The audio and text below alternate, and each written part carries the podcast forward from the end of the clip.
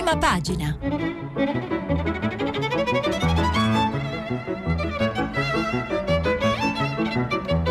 Questa settimana i giornali sono letti e commentati da Luca Ubaldeschi, direttore del quotidiano Il Secolo XIX.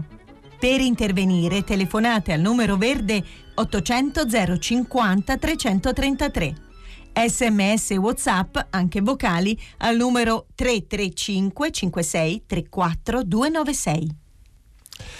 Buongiorno, buon venerdì, benvenuti a prima pagina. Vorrei cominciare eh, la rassegna stampa da, dalla politica estera, in particolare da quanto sta succedendo in Libia, che è una vicenda molto grave eh, per diverse ragioni. La prima è che eh, stiamo assistendo a scenari eh, così, di guerra, la seconda è che in questa crisi eh, del paese nordafricano eh, L'Italia è naturalmente eh, coinvolta eh, da vicino, vedremo perché. Ecco, eh, c'è il tema, è su molti giornali oggi, eh, su molte prime pagine, e a cominciare dall'avvenire che, che, dedica il titolo principale con una grande domanda. La Livia è affidabile? Punto interrogativo. Il Corriere della Sera gli dedica una grande foto così come fa la stampa giornale sul quale vorrei soffermarmi perché ha una tradizione importante di politica estera e alcuni eh, giornalisti eh, che conoscono molto bene la crisi libica per aver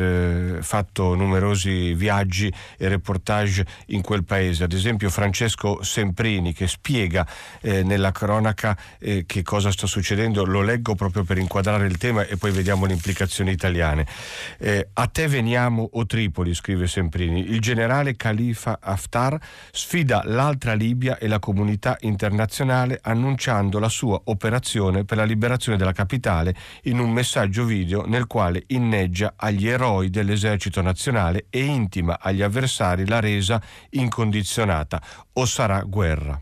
Nel giorno in cui il segretario generale delle Nazioni Unite Antonio Guterres mette piede in Libia per la sua prima storica visita nel paese e a dieci giorni dalla grande conferenza nazionale di Gadames, l'uomo forte della Cirenaica dà sfogo alla sua irruenza bellica, sbandierando tutta l'insofferenza per il governo di accordo nazionale eh, di Fayez al-Sarraj e i vani sforzi della comunità internazionale di trovare una soluzione politica alla crisi del paese, un gesto prevedibile secondo alcuni dato il fermento che ha eh, animato le forze militari del generale negli ultimi tempi con le grandi manovre a sud e a ridosso dei pozzi petroliferi. E ignorato, specie da alcuni, anche mercoledì quando il generale dava ordine a 300 mezzi di muovere da Kufra alla volta della capitale, cogliendo impreparato lo stesso Sarraj, il quale, su reiterata sollecitazione della cabina di regia militare di Misurata, ha proclamato l'allarme generale per tutte le forze di sicurezza in Tripolitania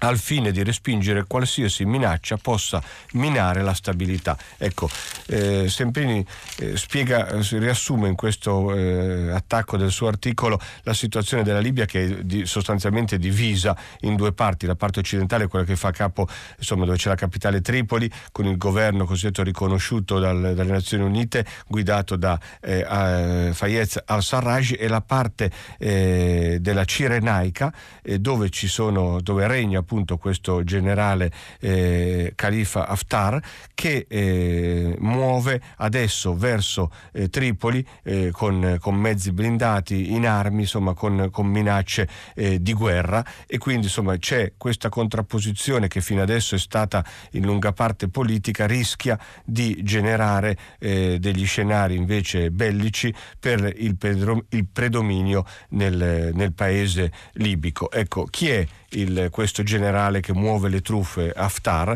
lo spiega Giordano Stabile eh, chiamandolo, insomma, evocando il parallelo con Gheddafi. Il colpo di mano a sorpresa del maresciallo Khalifa Haftar assomiglia sempre di più a quello del suo ispiratore politico, Muammar Gheddafi. Nel 1969 l'allora capitano sorprese tutti nel mettere fine de, de, eh, alla monarchia di Re Idris, aiutato da un manipolo di giovani ufficiali, compreso lo stesso Haftar Haftar, che quindi insomma era con Gheddafi già nel 69, destinato Haftar a diventare da lì a poco il suo braccio destro e supervisore delle forze armate.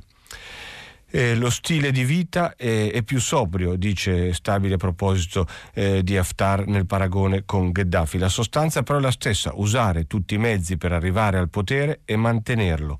Haftar, dopo aver lanciato nel 2012 l'operazione Dignità, ha lavorato per anni nel coltivare amicizie e alleanze, in patria e all'estero. Si muove quindi perché è sostenuto da, da alcuni paesi, vediamo quali, l'asse inossidabile e con l'Egitto di Abdel Fatt al-Sisi, un altro militare di carriera trasformato in leader politico, e con gli Emirati Arabi del principe Mohammed bin Zayef, capo fra l'altro delle forze emirat- armate emiratine. Gli Emirati sono il maggior sponsor finanziario di Haftar. Ecco, eh, perché questa vicenda, dicevo, ha molti riflessi sul, eh, sull'Italia? Naturalmente perché l'Italia ha un, ruolo, eh, ha un ruolo politico nel processo, nel difficile, come vediamo, processo di stabilizzazione eh, del paese e, e, poi perché voi sapete che dal, con la crisi libica eh, la Libia è diventato un porto di partenza per i movimenti migratori verso eh, l'Europa eh, importante dove quindi eh, il controllo del territorio e anche delle coste è diventato qualcosa che parla direttamente a noi e alla nostra realtà. Chiudo la parentesi della stampa un po' lunga ma significativa, ripeto perché eh, ho, ho, citato, sto citando articoli di, di, di giornalisti che eh, conoscono molto bene il paese con un pezzo, eh, con un commento di Domenico Quirico, inviato eh, di politica estera della stampa, che è stato eh, più volte in Libia e che scrive c'è una sola cosa peggiore in politica estera di sbagliare la scelta del nostro uomo in, cu- in un luogo in cui la storia si è pericolosamente ingarbugliata e la dabbenaggine di non accorgersi di quanto sta accadendo. Lo spettacolo di strampaleria che l'Italia offre nelle ore in cui il generale Haftar, con l'appoggio esplicito di Francia e Russia, annuncia la peritoria decisione di andare alla conquista di Tripoli e muove le truppe per chiudere con il massimo attrito la frammentazione del paese che dura dal dopo Gheddafi è sintetizzabile in una sola parola, impotenza, che è politicamente più grave dell'iniquità e dell'errore. Un articolo molto duro, quello di Quirico a proposito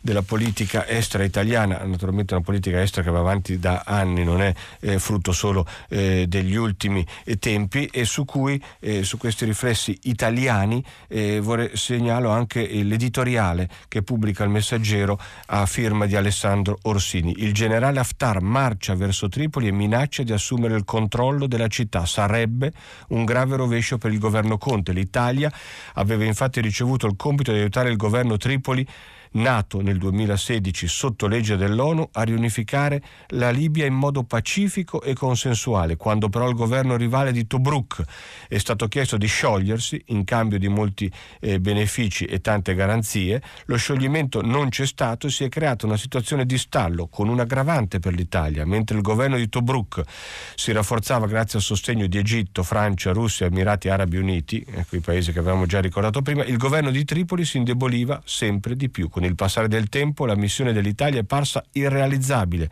Non soltanto il governo di Tobruk non ha accettato di sottoporsi all'autorità del governo di Tripoli, ma oggi esiste addirittura il pericolo che Tripoli venga assoggettata da Tobruk cioè la, che la parte della Cirenaica abbia quindi il sopravvento sulla Tripolitania.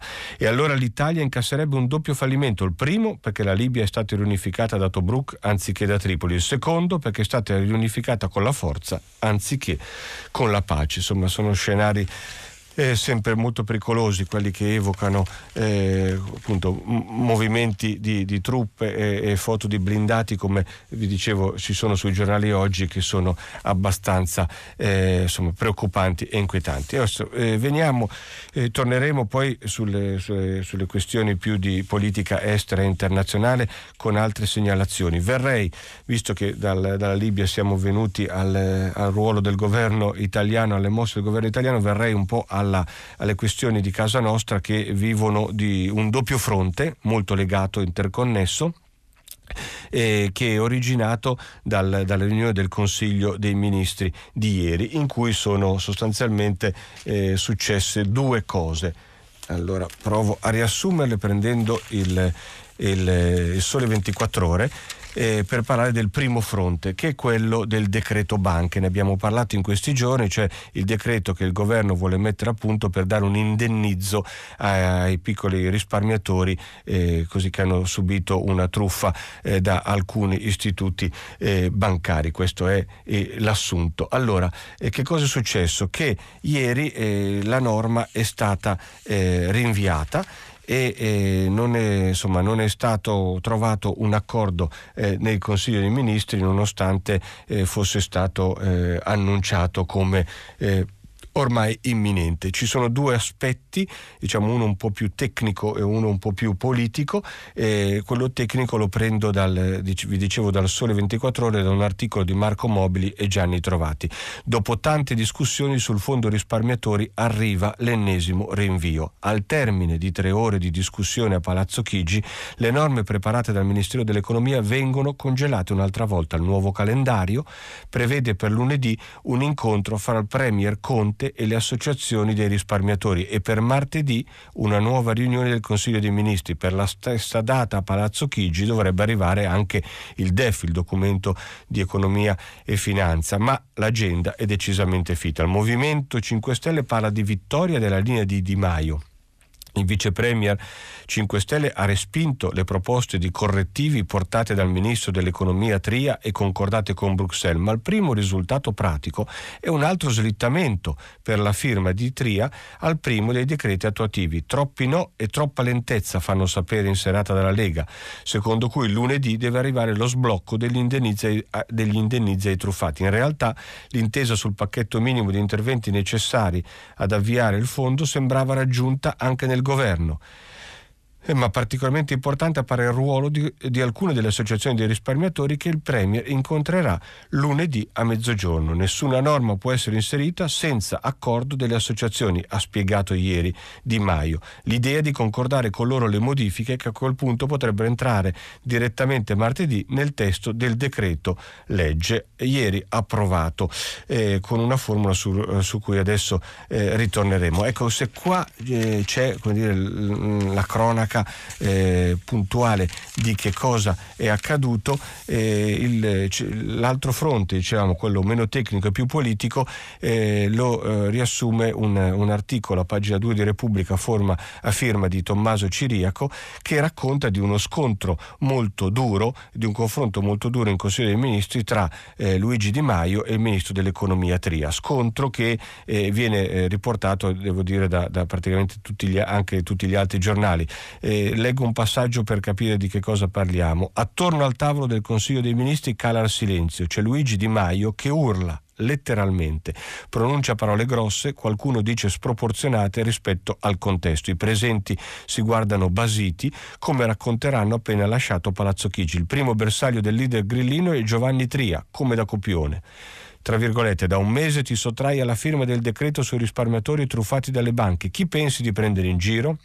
Gli ricorda anche che sarà ministro soltanto finché lo vorranno le forze di maggioranza. Vi ricordate che ieri ne avevamo parlato di questo possibile cambio al Ministero di Via 20 settembre. Il secondo target eh, però di Di Maio è Giuseppe Conte, clamorosamente sottolinea Repubblica. Sei il Presidente del Consiglio, assumiti le tue responsabilità, vai tu a spiegare alle associazioni che alcuni non saranno risarciti. Io questo fango non lo prendo. Finisce con una strage di decibel e l'ennesimo nulla di fatto. Ecco, eh, su questo eh, fronte dello scontro incontro del ruolo di Tria. Eh, tornerò fra poco con altri eh, articoli eh, ed editoriali che ci sono su vari giornali. Segnalo, visto che il passaggio che farà il governo prima di varare il decreto è quello di eh, incontrare eh, le associazioni eh, dei risparmiatori e dei consumatori, ecco un piccolo così, ricorso storico che segnala anche Repubblica, dice l'incontro con i piccoli azionisti e gli obbligazionisti fu il primo atto di Conte quando era premier incaricato il 24 maggio. Eh, e quindi un po' simbolicamente dopo eh, questi mesi, dopo 11 mesi, dopo 8 mesi scusate, si torna un po' al punto eh, di partenza visto che gli incontri saranno annunciati eh, sono annunciati per lunedì. Ecco, però vorrei stare sull'altra eh, decisione del Consiglio dei Ministri che è quello di eh, varare il famoso decreto crescita di cui abbiamo parlato in, in questi giorni più volte, per il, quale, insomma, per, il quale, c'è da fare eh, una, una, notazione prima eh, di eh, vedere il provvedimento nei dettagli. La notazione è che è stato approvato salve, salvo intesa, ecco la formula a cui facevo riferimento poc'anzi. Cosa vuol dire? Che come già accaduto per eh, il, decreto sblocca cantieri, eh, dire, si vara un'intesa di massima ma suscettibile di, di eh, cambiamenti nei passaggi eh, futuri del provvedimento, il che significa che non c'è un accordo pieno tra gli alleati di governo, si fissano alcuni punti ma si lascia aperta la, la, la, la discussione, alla mediazione, il che vuol dire che le norme insomma, sono suscettibili ancora di, di, molti cambiamenti. Tra quelle che eh, sono contenute nel, nel decreto, Segnalo il fatto che il governo si accollerà i, i, i debiti di Roma eh, per aiutare la, l'amministrazione Raggi, al fatto che verrà con, convertito in equity, cioè in azioni, il finanziamento concesso eh, ad Alitalia e poi a diversi altri interventi come eh, il cambiamento eh, dell'IRES per cercare di aiutare eh, le imprese con la tassazione, la tutela dei marchi storici, il cosiddetta norma per Nigotti, ma mi interessa segnalare una storia che è quella che riguarda un, un passaggio del provvedimento che riguarda i cosiddetti eh, cervelli in fuga, perché contiene questo decreto una norma, secondo me, eh, molto utile eh, che eh, Paolo Baroni, eh, giornalista economico della stampa, segnala così: vengono rafforzati gli incentivi per il rientro dei cervelli. Docenti e ricercatori che dal 2020 trasferiscono la residenza in Italia godranno per sei anni anni di un aumento dal 50 al 70% della quota della base imponibile esclusa dalla tassazione. Quindi si estendono ulteriormente le agevolazioni in base al numero dei figli o in caso di acquisto di una casa. Ecco, una cosa per cercare di rendere più attraente e appetibile tornare in Italia e a lavorare. Però su questo eh, fa da contraltare una storia che oggi racconta il Sole 24 ore a pagina 10, ma che eh, alcune settimane fa il giornale che io dirigo, il secolo XIX, aveva già eh, raccontato con, eh, in, in, prima pagina per lanciare un allarme che mi fa piacere oggi venga eh, sostenuto da un altro giornale perché fa da contraltare a, queste, eh, a questa cosa che questo provvedimento contenuto nel decreto crescita. Cosa succede? Che eh, nella crisi di Piaggio aereo aereo, la Aero, eh, la società eh, che ha sede, eh, la sede principale in Liguria e che insomma, è, è, in difficoltà, si appresta a mettere in cassa integrazione circa mille lavoratori a partire da maggio per la mancanza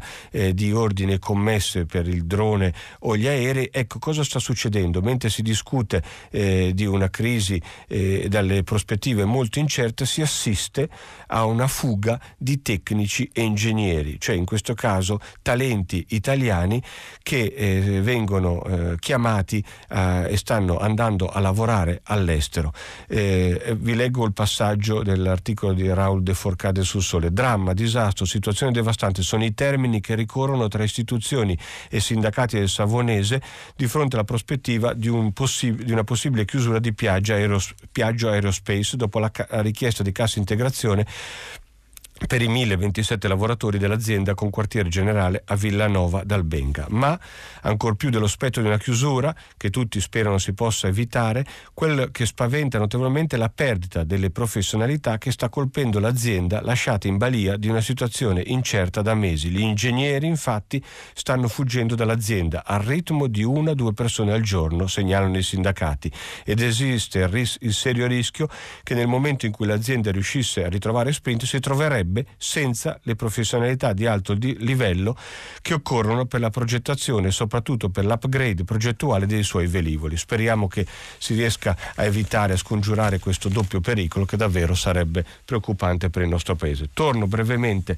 alla, eh, alla situazione eh, del governo e in particolare al ruolo del ministro Tria ne abbiamo parlato in questi giorni perché eh, insomma, è, è, il ministro in questo momento al centro delle polemiche eh, de, per, dell'attività eh, governativa e oggi di, intervengono eh, diversi, eh, diversi, giornali con eh, commenti ed editoriali facendo riferimento sia alle sue scelte di politica economica sia ai presunti conflitti di interesse che che lo riguardano per il ruolo di alcuni eh, collaboratori e che diversi giornali segnalano.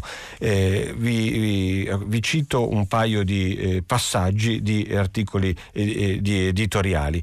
Eh, com, comincio da Marco Travaglio, direttore della Fatto Quotidiano, che dedica il suo articolo di oggi al, eh, appunto a Tria con un titolo Trigonometria. Ottimisti come siamo, scrive Travaglio, confidiamo di vivere abbastanza per conoscere, dopo i segreti di Fatima e quelli del DNA, anche i misteri della fossa delle Marianne, dello Ieti e degli UFO. Ma già sappiamo che mai verremo a capo dell'enigma degli enigmi. Chi ha piazzato Giovanni Tria al Ministero dell'Economia e perché, ma soprattutto come mai Tria si ostina a restarci visto che gli stanno tutti sulle palle e lui sta sulle palle a tutti, scusate eh, il linguaggio, ma è citazione letterale. Inizialmente pareva fosse uscito dai laboratori del Quirinale, inesauribile fabbrica di ministri economici tecnici, il che però confliggeva con la volgata parallela che l'avesse indicato Paolo Savona, in quel, indicato in quel ministero e poi depennato da Mattarella. In teoria quella casella toccava la Lega, ma anche questo si stenta a crederlo, visto che Tria fa di tutto per far incazzare non solo i 5 Stelle, ma pure i leghisti. E, e così avanti, un, un articolo insomma, molto, molto dettagliato e, e, e critico nei confronti del ministro. L'altro fronte, quello più dei conflitti di interesse con riferimento addirittura a ricatti e dossier eccetera lo scrive Maurizio Belpietro sulla verità come abbiamo scritto eh, più volte, questo governo riesce a fare due parti in commedia, ricoprendo sia la funzione di maggioranza che quella di opposizione. Eh, lo abbiamo visto in più occasioni, tuttavia non avevamo mai assistito a scambi al vetriolo come quello cui assistiamo in questi giorni. Soprattutto non c'era mai capitato di leggere accuse da codice penali fra ministri e sottosegretari.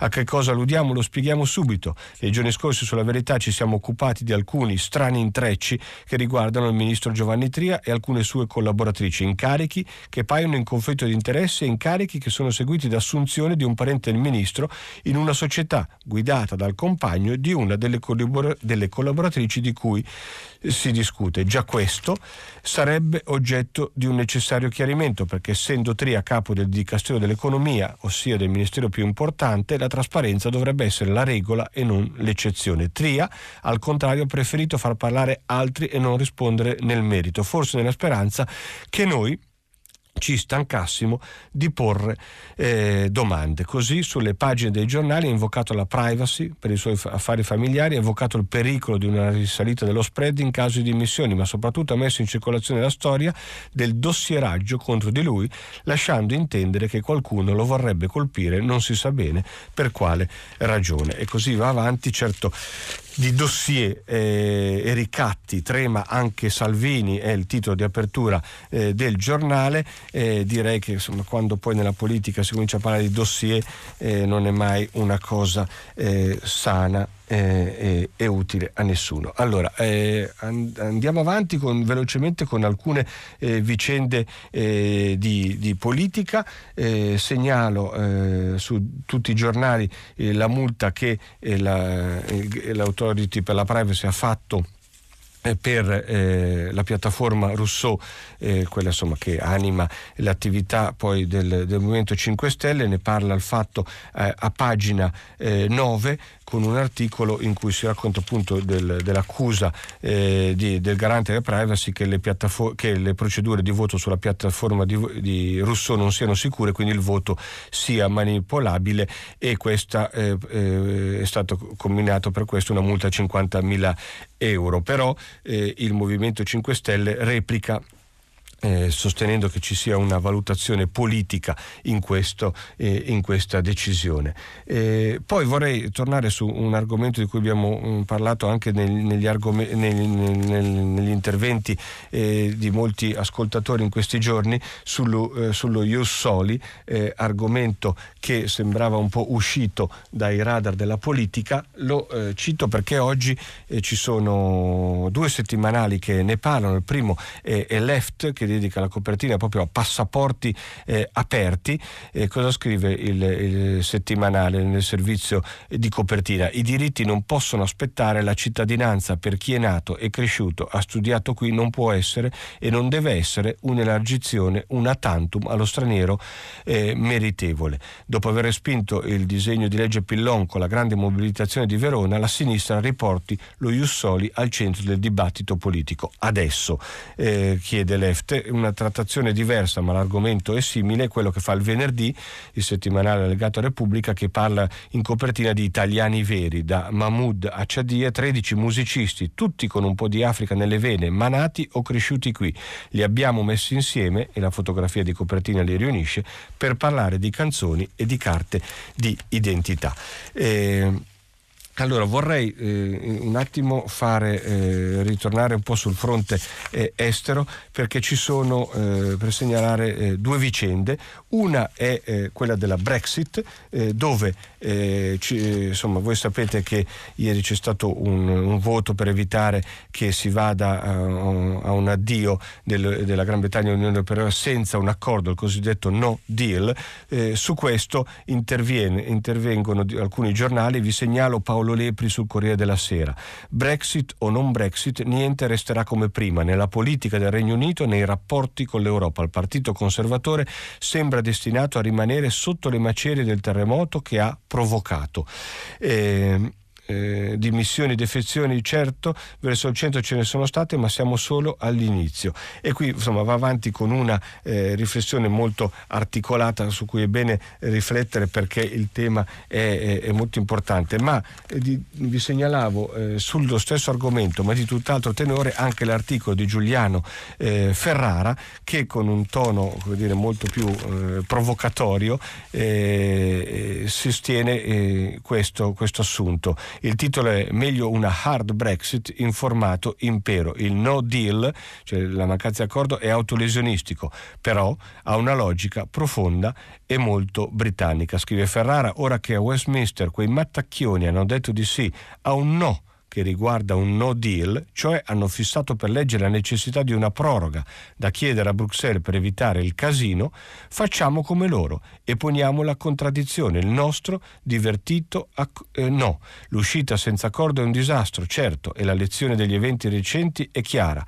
Non scherzate con la frontiera comune europea, ma è anche vero che hanno votato per l'indipendenza nazionale, che si sono sentiti dire Brexit means Brexit. La Brexit significa Brexit e in aggiunta si sono sentiti ripetere che dopo un'uscita senza accordo è meglio eh, che un'uscita senza accordo è meglio di un cattivo accordo. E così va avanti per analizzare davvero in chiave un po' provocatoria però gli scenari che ci sono e, di, e di, cui parleremo molto immagino eh, nelle prossime settimane. Ancora sul, sul, fronte estero volevo segnalarvi un reportage che ha solo eh, Repubblica eh, che riguarda il Mozambico un paese che è stato colpito da un, da un ciclone eh, a marzo e adesso adesso eh, deve eh, fare i conti con un'altra emergenza che è quella del colera. Ecco, eh, vi segnalo che eh, Pietro del Re è andato in, in, Mozambico e ne offre un quadro veramente eh, terribile di questo paese piegato dal ciclone tra morti, terre allagate e carcasse. È un, insomma, una lettura eh, veramente angosciante vorrei ecco, andare poi alla cronaca che oggi offre eh, diversi eh, aspetti.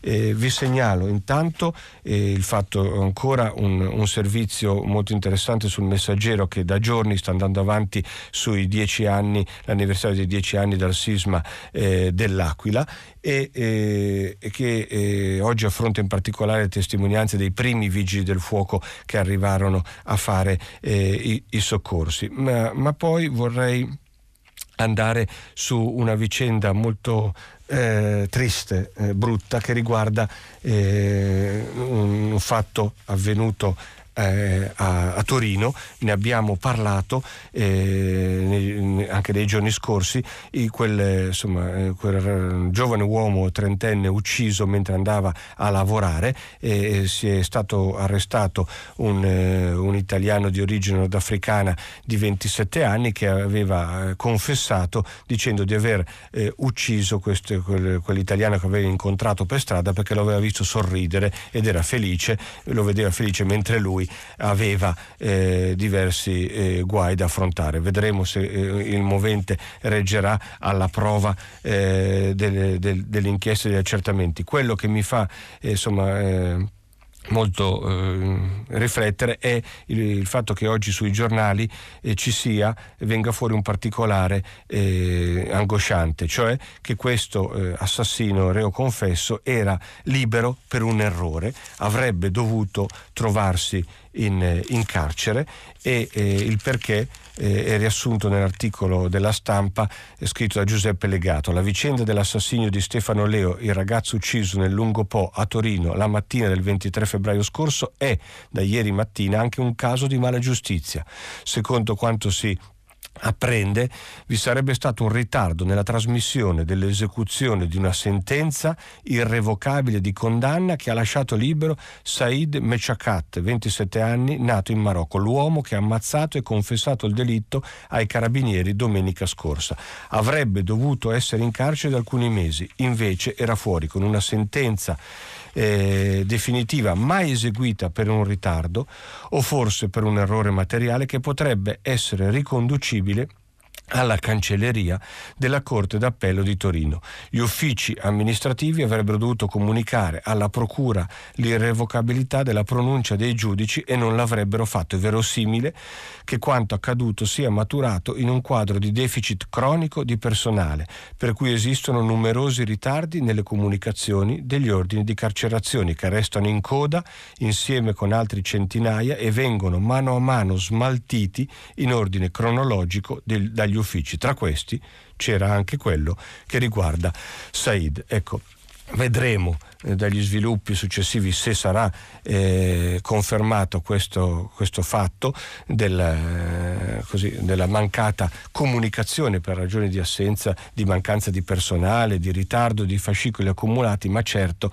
eh, possiamo solo immaginare che insomma, chi glielo spiega al padre, ai familiari que- dell'uomo ucciso che eh, avrebbe potuto eh, insomma, essere evitato questo omicidio solo con una trasmissione puntuale eh, degli atti. Poi eh, tra le vicende eh, di, di, cronaca ancora eh, angoscianti ne, so, ne, segnalo una eh, che viene dal, eh, dal mio giornale eh, perché è a teatro a Genova che scrive Matteo Indice riguarda una vicenda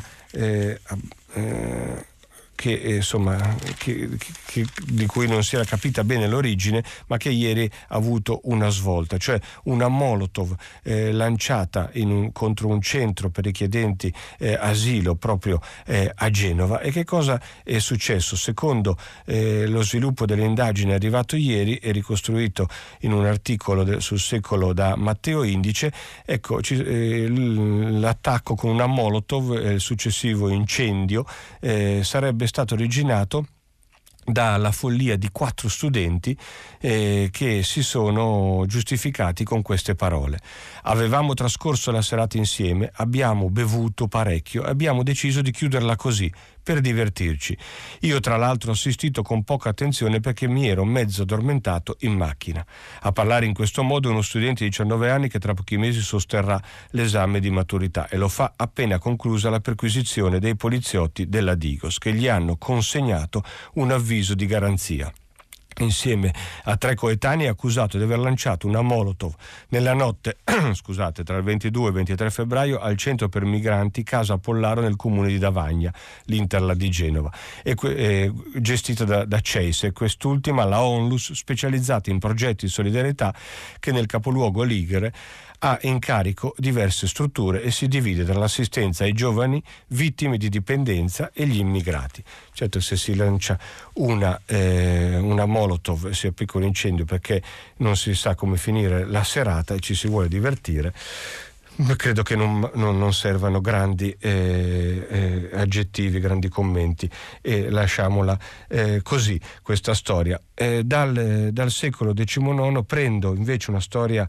così che aiuta a guardare al futuro con un po' più di eh, speranza. Eh, è collegata al ponte eh, Morandi, su cui il secolo XIX oggi mh, eh, mm, eh, ritorna in maniera molto importante eh, con, con, due pagine di servizi per quanto riguarda il progetto esecutivo, perché la ricostruzione sembra davvero poter partire, visto che è arrivato l'ultimo, l'ultimo via libera, quindi sta a, oggi è attesa la firma del decreto per l'avvio dell'opera e il sindaco davvero parla di poche ore per poter eh, partire, quindi insomma eh, è, un, è, un, momento importante. Ma eh, lo segnalo perché? Perché a Genova si è aperta, si sta insomma, per aprire una mostra dedicata alla figura eh, della madre materna e tra le immagini esposte che ci saranno e che si potranno vedere nel palazzo della, della Borsa ce n'è una che eh, abbiamo scelto significativamente, abbiamo messo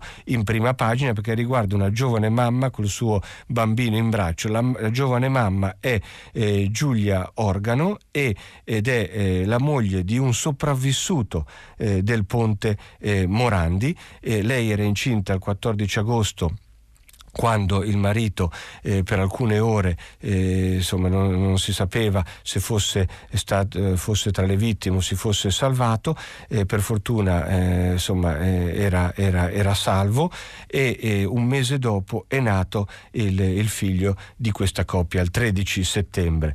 E Giulia eh, insomma, in prima persona scrive un pezzo a sua firma proprio per raccontare che cosa ha, ha voluto significare quella nascita, quel, come simbolo di, di, di speranza e, e, di ripartenza, di rinascita anche eh, del territorio, vi consiglio la lettura perché è davvero una cosa che allarga un po' il cuore. Ancora una vicenda che prendo dal, eh, dal, da due giornali, Il Sole 24 Ore e eh, il, il, Corriere della Sera ed è eh, una vicenda che non prendo questa volta da un articolo eh, ma da un'inserzione pubblicitaria, eh, non per fare reclam a qualcuno, ma perché è un'inserzione pubblicitaria eh, di un'amministrazione pubblica eh, che credo si tradurrà in servizi sui giornali domani, perché è il, il comune di eh, Esinolario, quindi in provincia di Lecco, un comune di 747 abitanti, il cui sindaco Pietro Pensa ha comprato una pagina di alcuni giornali per mettere in vendita il proprio comune. È ovviamente eh, una provocazione che eh, racconta una storia forse eh, magari emblematica, eh, lo vedremo, eh, delle difficoltà dei piccoli centri del nostro territorio che si dibattono tra difficoltà di bilancio e, e insomma, spopolamento e nel, leggo un passaggio di questa inserzione, dice a, a, esino Lario. Allora, eh, in questi anni, eh, dice Esino Lario, un comune di, italiano di 747 abitanti. In questi anni è stata una guida un'ispirazione per lo spirito imprenditoriale di migliaia di piccoli comuni italiani, culminante nell'organizzazione nel 2016 del raduno internazionale di Wikipedia. Ogni giorno i piccoli comuni italiani, tra cui il nostro, sono lasciati soli a lottare contro spopolamento, mancanza di fondi e la difficoltà delle istituzioni nel fornire eh, supporto. Nonostante i tentativi di resistere a ogni costo, purtroppo non abbiamo più le risorse per combattere problemi più grandi di noi. Ecco perché ho deciso di prendere una posizione forte per il bene di tutti, mettendo in vendita i luoghi simbolo del comune di Esino Lario. Ha molto da offrire, vai su vendesiesino.it e scopri gli elementi del comune in vendita. Ora, eh, naturalmente eh, questa è, è una, una, provocazione, è, è chiaro, eh, però insomma eh, dietro la provocazione bisogna capire i, i, problemi dei piccoli comuni italiani che sono, sono moltissimi, eh, sono, rappresentano così, il tessuto eh, connettivo per moltissime regioni e e, e, quindi insomma eh, è, è, importante affrontare al di là della provocazione il tema vedremo se sarà raccolto e in che forme questo eh, appello del sindaco mm, visto che parlo di regioni vado a, a concludere con, una, eh, con un, un'intervista inter- davvero divertente che c'è sul Fatto Quotidiano ed è al nuovo eh, governatore eh, della Basilicata. Eh, eh, che sapete è un ex generale che si chiama eh, Vito Bardi, eh, Antonello eh, Caporale lo intervista eh, per, eh, insomma, per tirare fuori un po' il personaggio, sviscerare questo personaggio e capire il suo rapporto col territorio, ecco il legame con la vicenda precedente. scrive Antonello Caporale, cominciando il pezzo con una frase proprio di Bardi, la cosa curiosa è che ti danno subito del tu, dice Bardi. Eh, tipico caso di esborso eh, emotivo. Il politico viene riconosciuto dalla sua gente e dona confidenza e vicinanza. Mi chiamano, dice Bardi, ancora eh, per la mia funzione. Dicono generale, ma danno il tu. E vabbè. Ma gli chiede... Eh, e gli chiede poi Caporale, lei conosce qualcuno qui in Locania? Pochissimi. Mio padre fu magistrato a Melfi tanti anni fa. Si fida a naso? Un po' guardo i volti e, e, e via eh, di questo passo con un tono appunto un po' eh, ironico ma che fa venire fuori insomma in maniera eh, interessante il personaggio. E resto sul fatto perché eh, vado su un tema eh, che, a cui il giornale dedica l'apertura e che eh, insomma, occuperà eh, le nostre eh, settimane in modo importante, che parlo del, dell'Europarlamento. Voi sapete, insomma, a fine maggio andremo a un voto molto importante per rinnovare eh, l'assise eh, comunitaria e cosa fa il, il, fatto? Dedica due pagine a, a capire pagelle e presenze del, eh, degli, degli, degli eurodeputati italiani in questi eh, cinque anni e ehm, eh, per mm, capire che cosa hanno fatto e come si sono comportati i nostri rappresentanti a Strasburgo. Eh, la sintesi che fa il fatto, e ovviamente come ogni sintesi è un po' sbrigativa, che dice Barbara Spinelli, eh, ex lista Tsipras, è al primo posto, Barbara Spinelli è anche eh, a lungo collaboratrice del Fatto Quotidiano, maglia nera all'ex governatore del PD eh, Renato Soru, ma al di là del, del, del posto primo e ultimo su cui poi bisogna eh, leggere bene per capire le ragioni anche di questi risultati, ci sono eh, un po' tutte le percentuali di, di presenze, eh, dati, eh, analisi che eh, spiegano un po' e aiutano a capire un po' di più anche il funzionamento eh, dell'Europarlamento e del rapporto che i nostri rappresentanti hanno eh, con l'istituzione eh, comunitaria, che spesso viene sentita eh, molto distante, ma che, eh, sul quale è giusto cercare di informarsi, di prendere, eh, insomma, di capire meglio perché come vi dicevo, il voto a cui andiamo incontro è tutt'altro che eh, di routine e può cambiare i, eh, i, insomma, anche i, i destini della, della, costruzione europea nel prossimo eh, nel prossimo futuro e le vicende ovviamente anche della Brexit che ci stanno, contra, eh, contra, che stanno contrastando questo periodo dimostrano in qualche modo eh, l'importanza di, questa, di, questo voto e di questa vicenda. Eh, bene, la, la la rassegna stampa di oggi finisce qui, vi aspetto dopo la pubblicità per il filo diretto e vi ringrazio per l'attenzione.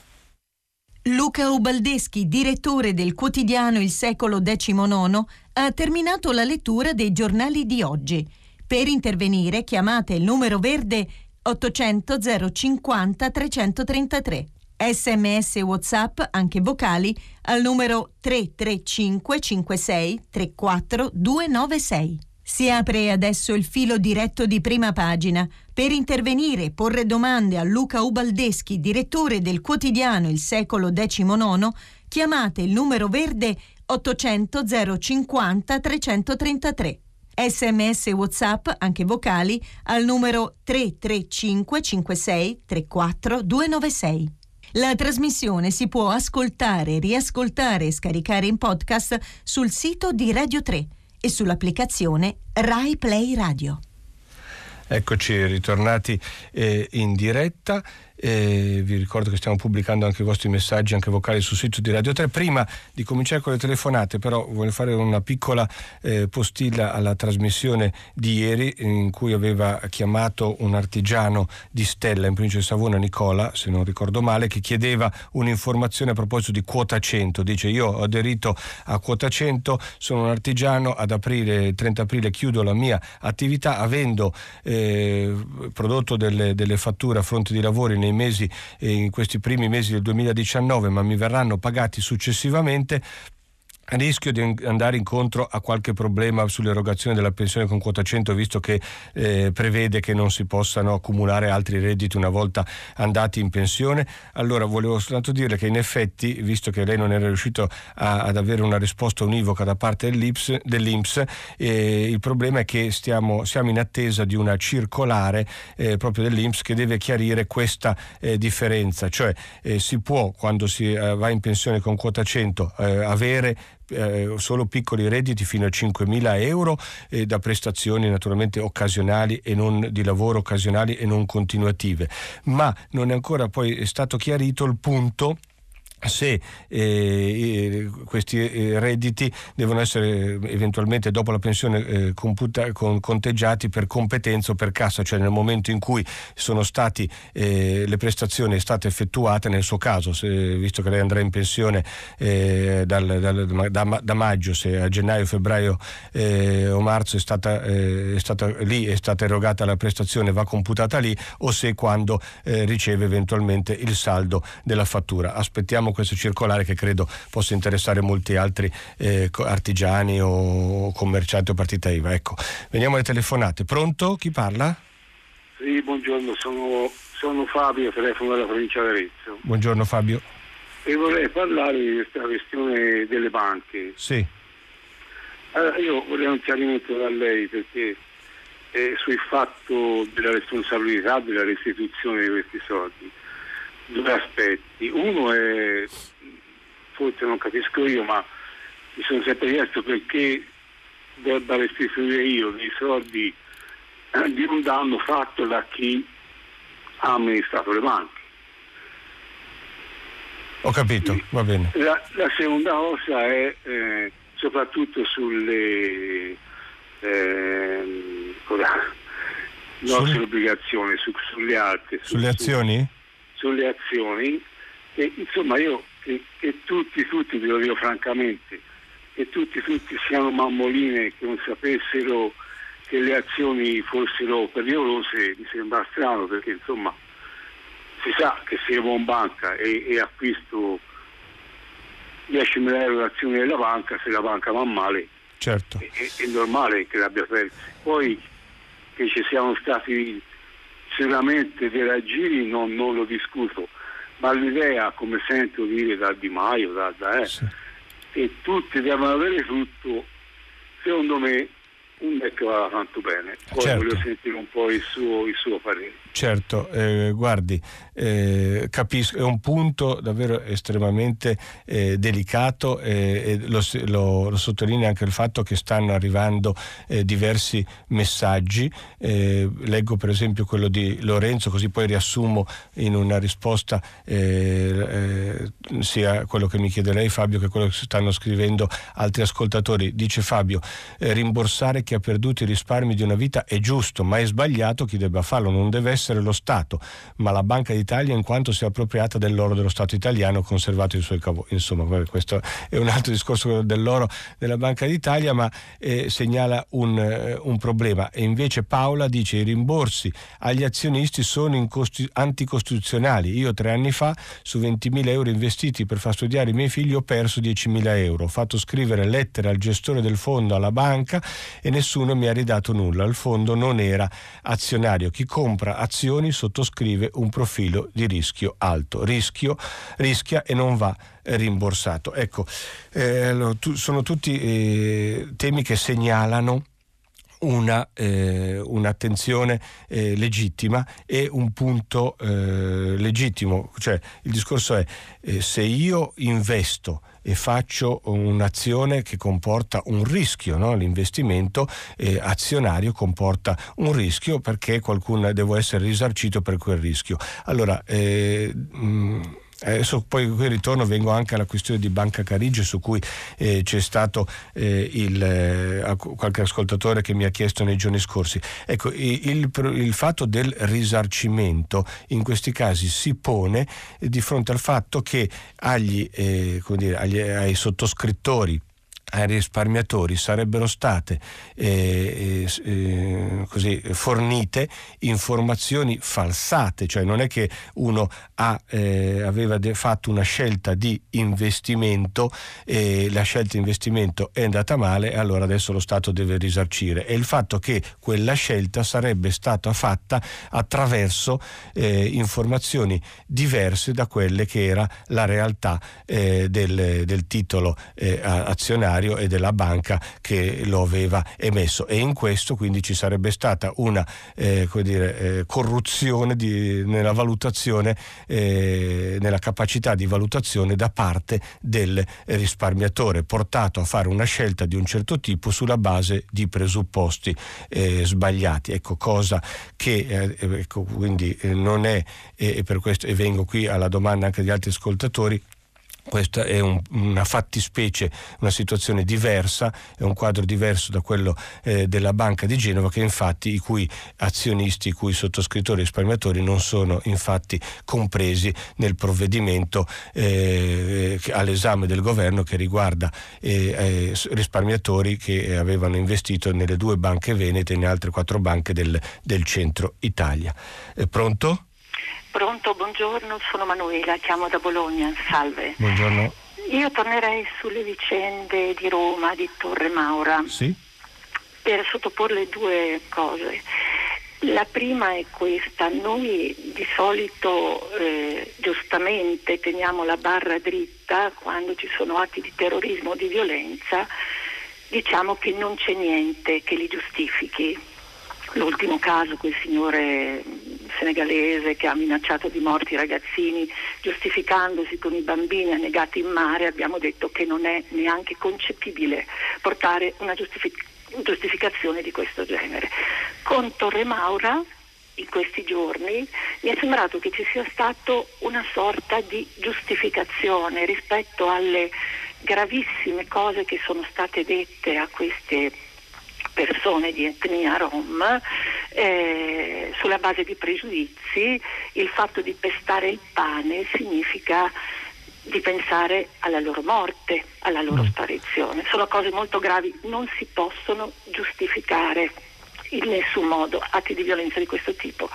E poi vorrei ricordare quel ragazzino di 15 anni che ho visto ieri sera guardare dritto negli occhi quello di Casa Pound o di mm, Forza Nuova, non so esattamente di quale gruppo sia, che se ne va in giro per tanti quartieri a fomentare queste cose, l'ha guardato dritto negli occhi e quando dicendogli che 70 persone su 23.000 abitanti del quartiere non sono la cosa che gli cambia la vita, di cui questi 70 ci sono 33 bambini che hanno diritto ad andare a scuola e quando questo di Forza Nuova gli ha detto sei solo tu che la pensi così, lui gli ha risposto a 15 anni, almeno io penso. Certo.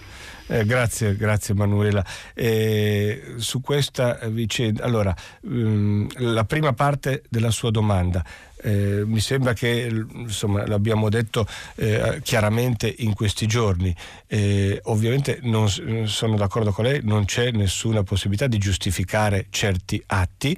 Eh, abbiamo però aggiunto, e io questo credo che sia necessario capire eh, che cosa c'è eh, dietro tanta violenza e dietro tanta intolleranza. Quello sì, è una cosa che bisogna capire perché le, il gesto è ingiustificabile, va condannato, eh, senza, come si dice, senza se, senza ma, ma le ragioni eh, che fanno crescere un sentimento eh, di odio, di avversione che sfocia poi nella violenza, quello va eh, indagato per capire e per evitare che si ripeta. Ecco, questa mi sembra la eh, di, divisione.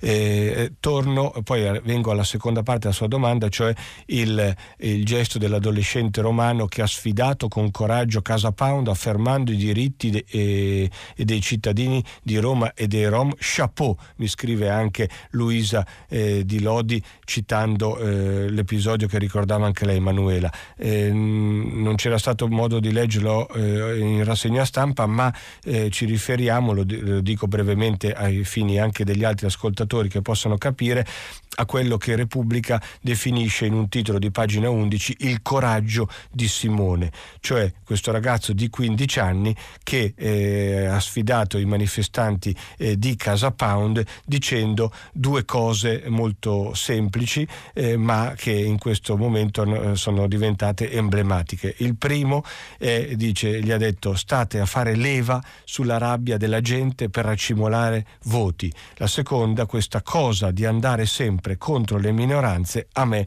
non sta bene. E eh, Simone nel, nel, racconto che fa Corrado Zonino su Repubblica adesso è anche divertente che mette insomma, i, i su, la forza eh, dei suoi 15 anni confessando, dice ho fatto un casino, lo so, ho fatto un casino. Eh, però eh, è un casino per eh, stare su questa citazione che è diventata una storia che anche altri giornali opportunamente oggi raccontano eh, che diventa in qualche modo emblematica e che dice che, insomma, che eh, c- c'è la possibilità di, eh, di, di, fermare determinati comportamenti, anche grazie alla, magari all'incoscienza eh, coraggiosa e affascinante di un ragazzo di 15 anni. Pronto? Pronto? Pronto? Sì, buongiorno, chi parla? Eh, buongiorno, io sono Alberto, chiamo da Roma sono di origine abruzzese, sono abruzzese, chiamo oggi perché mh, mm, ricorre tra, nella notte tra il 5 e il 6 aprile il decennale del terribile terremoto del, dell'Aquila e come tutti gli abruzzesi l'Aquila è nel nostro cuore. Volevo un attimo così testimoniare questa, questa vicinanza, questo ricordo che non deve essere, eh, oggi se ne parlerà molto, ma non, spero che non sia una una, c'è sempre il rischio della retorica quando si fanno delle commemorazioni delle note di questo tipo. Ecco, vorrei che fosse invece una riflessione su quello che, eh, che è stato e, e, e, magari l'occasione per fare il punto sulla ricostruzione su quello che si sta facendo. Eh, eh, sì, prego. Dire, sì, due cose. Intanto eh, per quanto mi riguarda brevemente un ricordo di quella, di, di quella giornata, di quel, di quel periodo. Eh, intanto la grandissima dignità delle popolazioni colpite e il modo in cui reagirono fu sicuramente esemplare, straordinario. E, e, poi qualche settimana dopo mi regai all'Aquila, la cosa mi colpì di più fu questo silenzio irreale eh, delle strade sbarrate in una città che invece della zona russa naturalmente una città che era viva, una città colta, una città vivace, insomma era l'orgoglio, è l'orgoglio degli abruzzesi. E, detto questo, rapidamente volevo chiedere alcune cose. È chiaro che ricostruire una città, un centro storico, forse per la prima volta come quello dell'Aquila, non è, non è semplice. E, credo che molto si stia facendo, qualcosa è stato fatto, ci sono degli immobili centrali nel centro storico già ristrutturati, ma ci sono anche delle delle, delle cose che dovrebbero fare riflettere, sono dei cartelli di vendita, cioè di distruzione anche per vendere. Allora mm, mi chiedo cosa succede, cosa succede? È tornata la vita nel centro storico, cosa si deve fare? Eh, basta ricostruire, scusa, o, eh, invece è importante anche intervenire sull'economia, cosa si sta facendo per l'economia, quali iniziative sono state prese per favorire la ripresa delle attività commerciali e artigianali, ci sono iniziative di supporto di queste attività okay. e questa è una prima domanda. Poi ne avrei un'altra se c'è tempo. Se è sintetico, grazie.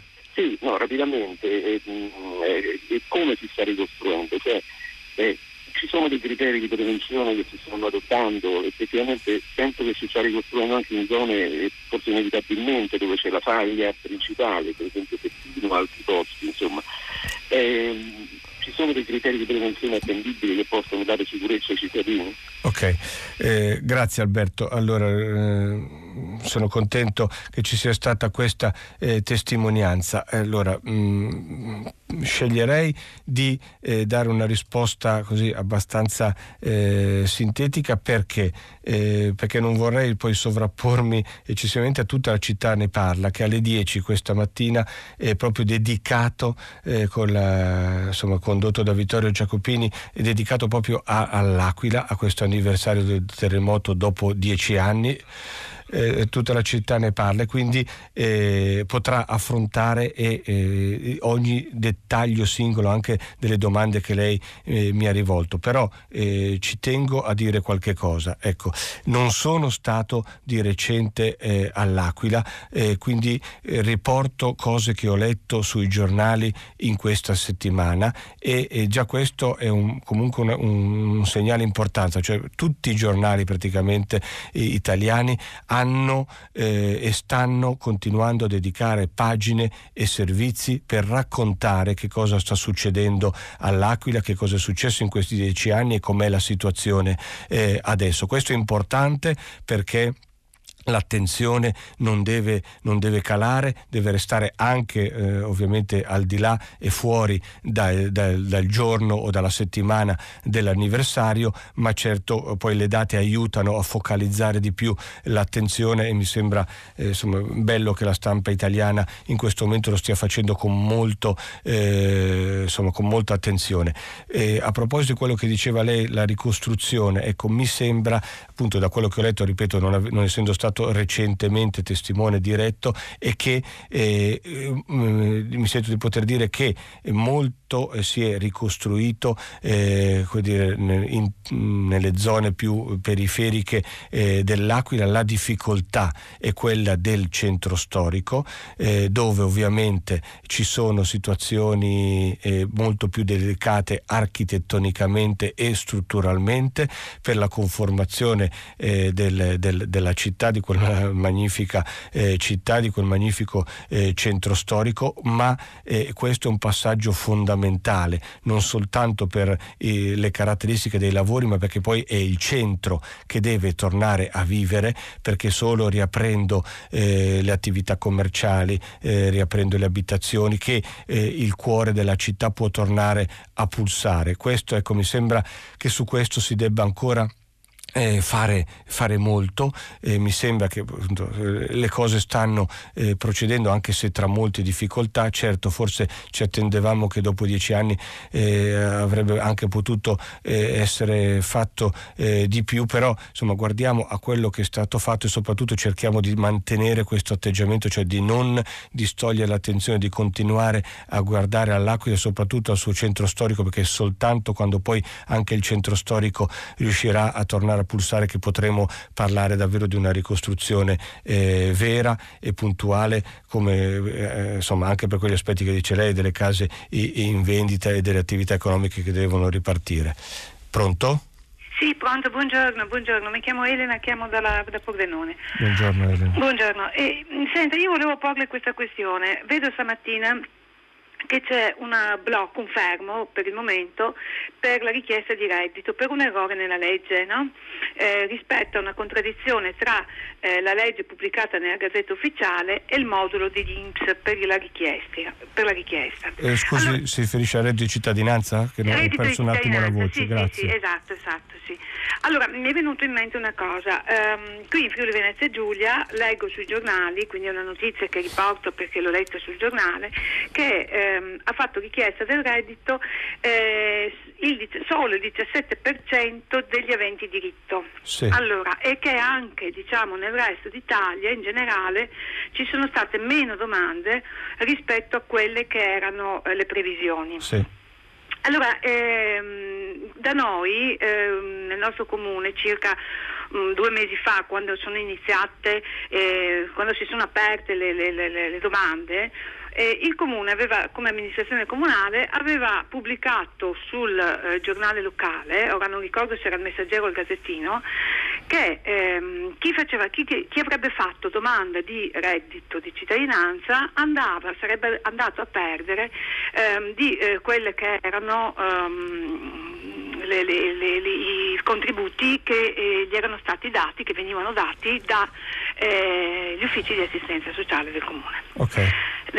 Allora, mh, mm, chiaramente io credo che molte persone di fronte al fatto, perché questo cosa significa? Che in realtà eh, l'aiuto al reddito di molte persone in difficoltà comunque eh, da parte dei comuni e credo non solo dei nostri ma di tutta Italia e rispetto anche ad altre eh, possibilità veniva garantito in qualche modo, vuoi un affitto ehm, controllato, eh, vuoi pagamento delle bollette, vuoi eh, dei assegni per i figli negli asili o le mense eh, gratuite. Quindi mh, mm, probabilmente io credo, questa è una mia idea, che molte persone di fronte ad un'incognita, sì. mh, perché comunque era un'incognita, incognita e eh, il certo che eh, recepivano sì. hanno scelto di restare in quella, certo. quella che era l'assistenza ai comuni. Però io questa cosa che qui nella mia zona, nel mio territorio si è saputa e comunque eh, se ne è discussa se vuole, non l'ho mai vista um, a livello nazionale,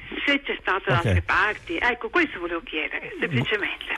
Eh, grazie. La grazie, grazie a lei Elena. Allora, il, eh, prima il, il, punto da cui è partita per spiegarle anche agli altri ascoltatori che magari non hanno eh, avuto modo di, di, conoscere questa storia, non hanno letto l'articolo che oggi è pubblicato da, da, Repubblica in cui viene messo a confronto il testo della legge 26 del 2019 pubblicata in Gazzetta Ufficiale e il modulo dell'Inps eh, per la richiesta di cittadinanza. Ecco, c'è una, eh, una, piccola disparità nel testo che eh, secondo Repubblica provoca questa conseguenza sentenza esclude, di, di, il testo di fatto esclude dal sussidio i componenti maggiorenni diversi da chi ha fatto domanda di reddito, riservandolo solo ai minori e ai disabili. Ecco, questo è il tecnicismo, eh, giusto per capire, credo insomma sarà naturalmente eh, corretto per eh, renderlo omogeneo col testo della legge.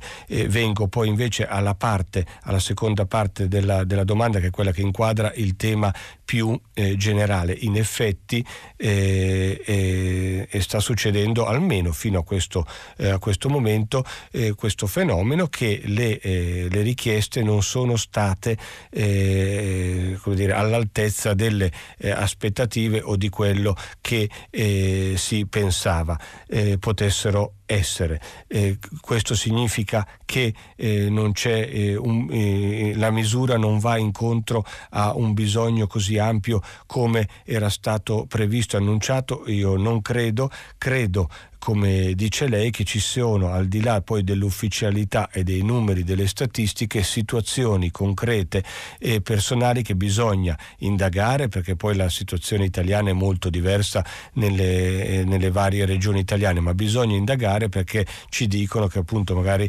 eh, c'è convenienza a eh, mantenere una situazione eh, attuale piuttosto che mettersi in, eh, in corsa per eh, avere poi proposte di lavoro che possono portare anche lontano dal proprio luogo di residenza, quindi un, un, un gioco di convenienze reali che a volte eh, insomma, dipingono un quadro diverso dalle statistiche ufficiali. Però mi sento, eh, insomma, un'ultima cosa, ecco, se, se, ne è parlato comunque e se ne sta eh, parlando eh, nei giornali, credo che in, insomma, ne avremo ancora occasione, avremo ancora occasione di ritornarci perché poi bisogna davvero capire la portata eh, di questa misura, insomma, prendo anche Elena la sua osservazione come uno stimolo. Eh, mi devo fare una piccola precisazione, ho fatto un, confusione prima parlando del conduttore di tutta la città ne parla che è Pietro eh, del Soldà e non Vittorio Giacopini che si occupa invece di pagina 3.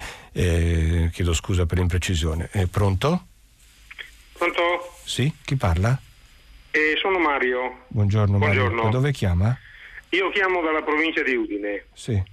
Grazie per la chiamata e complimenti per questa bellissima trasmissione che seguo da tanto tempo. Grazie a lei. Vel- ecco, la ringrazio. Io velocemente eh, volevo esporle un problema mio, ma purtroppo penso che non è solo mio. Io eh, per le mie patologie devo assumere un farmaco, un anticoagulante salvavita. Sì. Questi, mh, fa, questi farmaci, questo farmaco viene prescritto dallo specialista e va inserito in un piano terapeutico che ha valore annuale. Per cui il mio piano terapeutico è scaduto il 26 di marzo. Io ho fatto tutte le mie, eh, le mie visite, tutto quanto, affinché poi lo specialista sia in condizioni di eh, confermare o meno questo piano terapeutico, come se, sempre si fa. Per cui io il 18 di marzo ero pronto, cioè lo specialista era pronto a inserire i dati sul lo, eh, portale dell'AIFA, perché il piano terapeutico va inserito a livello nazionale sul sì. portale dell'AIFA. L'agenzia del farmaco, sì. Sì, perfetto, l'agenzia del farmaco. Allora, già il 18 il mio medico mi ha detto guarda, è alcune settimane che non si può accedere al portale, per cui vedi se il di base ti fa un po' di scorta. Benissimo, compatibilmente con ho fatto una piccola scorta, eh, però al momento Dunque il mio farmaco, il mio piano è scaduto il 26 di marzo, oggi siamo il 6 di aprile se non mi sbaglio e ancora, almeno a ieri che ho telefonato, la cosa non è bloccata. Il problema è gravissimo perché questo farmaco non è disponibile sul mercato, nel senso che eh, questo farmaco viene prescritto dal medico di base, il quale entra nel sistema e batte la eh, prescrizione sulla ricetta rossa. Sì. Se io voglio comprarlo, a parte che costa un centinaio di euro per scatola, se io volessi comprarlo non posso perché questi farmaci sono consegnati dalle farmacie ospedaliere alle farmacie dei paesi. Quindi dice, non c'è neanche la possibilità di accedere, di, di approvvigionarsi a questo. almeno in Italia non c'è la possibilità di approvvigionarsi, ma questo è un gravissimo problema perché io mi sono mosso, ho sentito, è mio e quindi è mio, ma eh, c'è moltissima gente che ha questo problema, cioè tutti quelli che al momento eh, devono usare dei farmaci che vanno inseriti nel piano terapeutico non possono continuare nella terapia. Ma non le hanno spiegato se la, la difficoltà ad accedere è un problema diciamo, tecnico o... No, no, è, non lo so perché sa, il, il medico sì. non è un informatico. Okay. Lui apre il portale e poi naturalmente si sarà informato perché avrà parlato con gli altri colleghi, ma proprio non c'è la, la possibilità di accedere, è come bloccato, non so se sembra che sia in manutenzione, so, questo particolare non lo so dire. Okay. Il fatto è che l'AIFA non permette, al momento insomma da quello che so, di eh, rinnovare i piani terapeutici.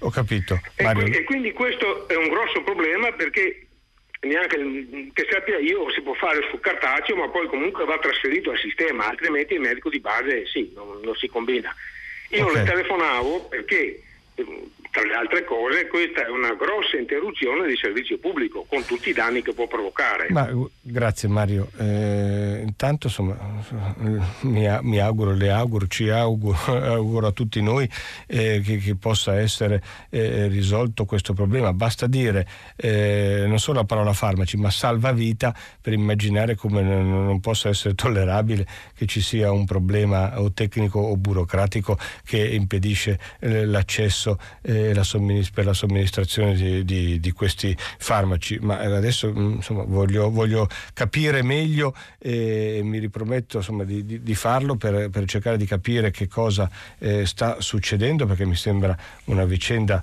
davvero eh, intollerabile. Eh, ripeto, parlare di farmaci salvavita e poi fermarsi davanti a uno schermo eh, di computer mi sembra eh, che le due cose non possano stare insieme. Ci sarà sicuramente una spiegazione diversa che mi riprometto eh, di, di, cercare e, e, di farglielo sapere per essere preciso e non dire eh, cose sommarie. Ecco. Pronto? Pronto, sono Tony, parlo dall'Aquila, da un albergo qui dall'Aquila. Ah, eh, saluto, buongiorno a tutti gli ascoltatori, a lei. È una visione bellissima, fa un freddo cane e ah. la neve qui è a due passi e dalla finestra di questo albergo vedo sovrastare il centro storico di Gru eh, che, che sono come sentinelle sulla, sull'Aquila che aspetta ancora dopo dieci anni. Vabbè, ma insomma i fatti di memoria eh, di questa settimana sono legati un po' a una ripercorrere questi dieci anni da parte di un gruppo di associazioni eh, c'è un presidio organizzato che rimarrà aperto, è stato aperto il 30 marzo e rimarrà aperto fino al 7 aprile sì. per narrare appunto questi dieci anni del sisma, insomma si chiama poi eh, la ricostruzione attraverso documentari, e filmati e narrazioni si chiama Fatti alla mano e ripercorre un po' l'appello insomma, da sempre che, che è legato alla ricostruzione e all'investimento del territorio, insomma con queste più o meno con questi con queste immagini, il tempo che è un, il tempo della ricostruzione e poi lo spazio che è lo spazio dell'ecosistema urbano tra riconversione mancata e riqualificazione ancora possibile, le lotte per una ricostruzione informata e partecipata e i territori che sono l'appello per la messa in sicurezza di tutto il paese dal rischio sismico idrogeologico come la più grande opera al di là delle, delle altre grandi e inutili opere eccetera. Io sono ritornato e dovrei dire che l'Aquila sta lentamente ricominciando a vivere anche se il centro storico è ancora spopolato dalla gente che naturalmente da dieci anni vive fuori e credo che assistendo anche a, queste, eh, a questi filmati e questo documentario si vede ancora però la passione della gente, soprattutto delle donne che non mollano. Per dire che la ricostruzione del famigerato ehm, eh, studentato eh, c'era proprio eh, questa passione di questa donna che recuperavano tutte le testimonianze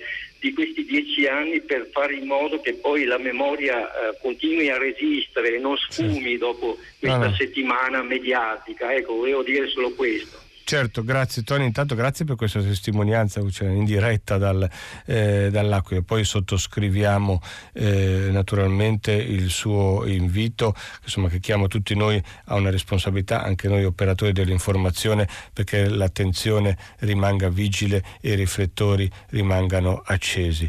Eh, grazie Tony, io eh, volevo segnalare che stanno che stanno arrivando molti sms per quanto riguarda la, eh, la vicenda di Torre Maura e anche l'intervento che aveva fatto prima Manuela eh, da Bologna. Cioè, insomma, mh, mm, voglio applaudire a questa signora che dimostra tutte le ipocrisie.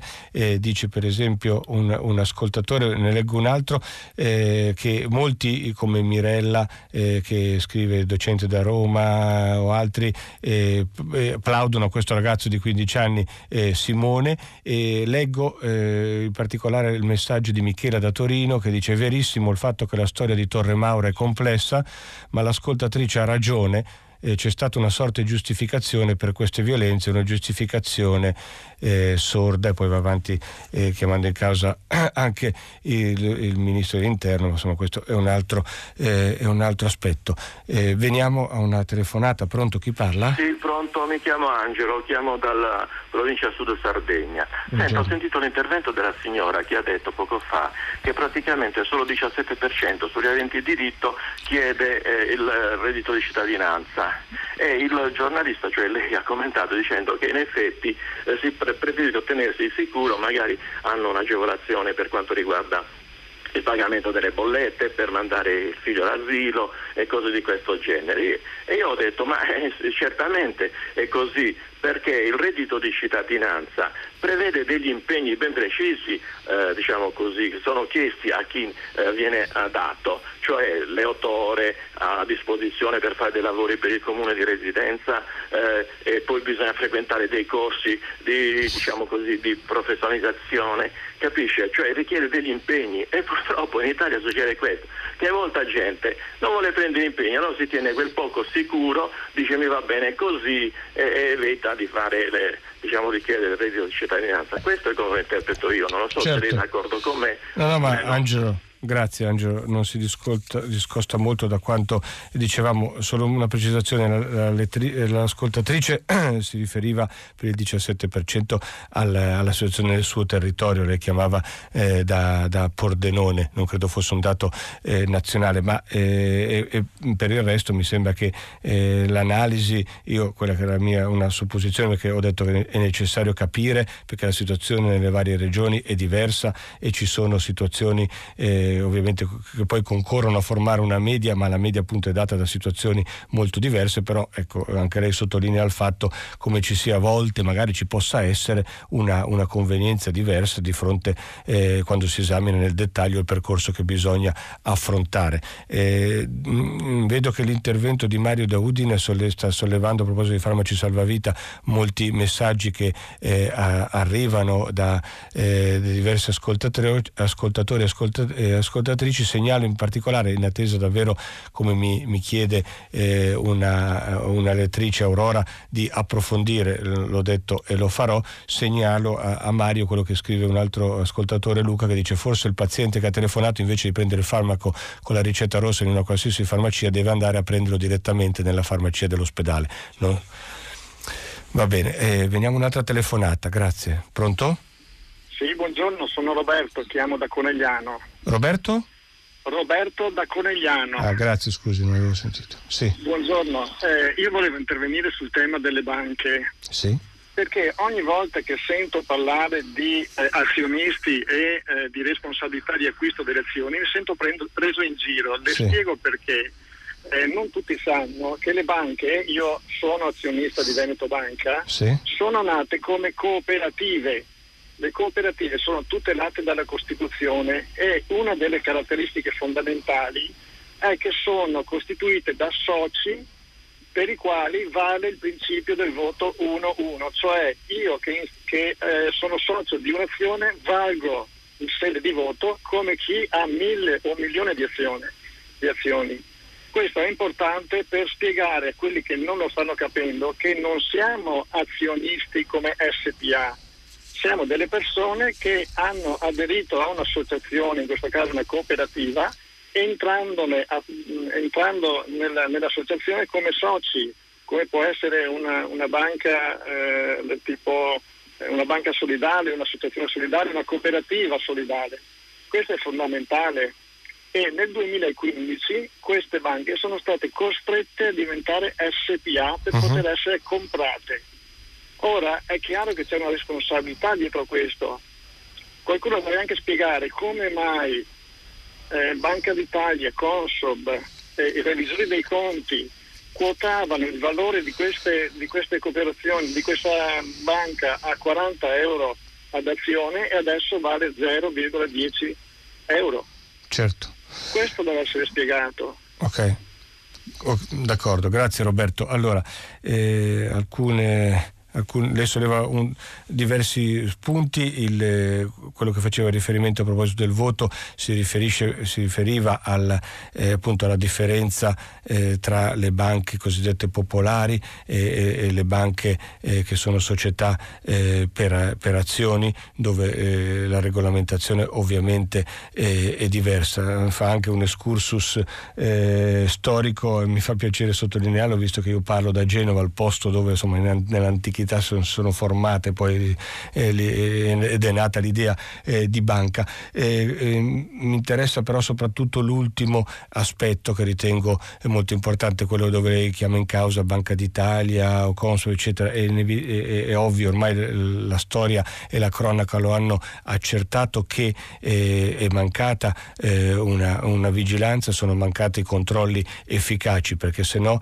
eh, condivido con lei non ci sarebbero state eh, uh, tracolli così pesanti eh, del, nel valore delle azioni che dimostravano situazioni in poco tempo per la stessa società, per la stessa banca davvero in, inconciliabili. Come poteva esserci una differenza di valore così profonda se eh, la vigilanza funzionava, se i controlli eh, ci sono stati? Questo è qualcosa eh, insomma, che si riallaccia al discorso sugli azionisti e gli obbligazionisti che non avevano avuto le informazioni corrette eh, per, per valutare e che mi sento di sottoscrivere. Eh, io vi ringrazio per le telefonate, noi ci fermiamo qui, eh, dopo il GR c'è pagina 3, la rassegna delle pagine culturali, alle 10 come sempre tutta la città ne parla che eh, vi ricordo ancora una volta vale, bisogna ascoltare in particolare oggi che parliamo dei dieci anni del terremoto dell'Aquila. Grazie e buona giornata.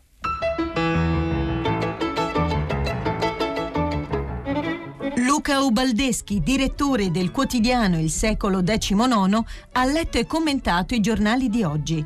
Prima pagina, un programma a cura di Cristiana Castellotti. In redazione Maria Chiara Beranec, Natascia Cerqueti, Marco Pompi, Gianfranco Rossi. Posta elettronica, prima pagina, chiocciolarai.it. La trasmissione si può ascoltare, riascoltare e scaricare in podcast sul sito di Radio 3 e sull'applicazione Rai Play Radio.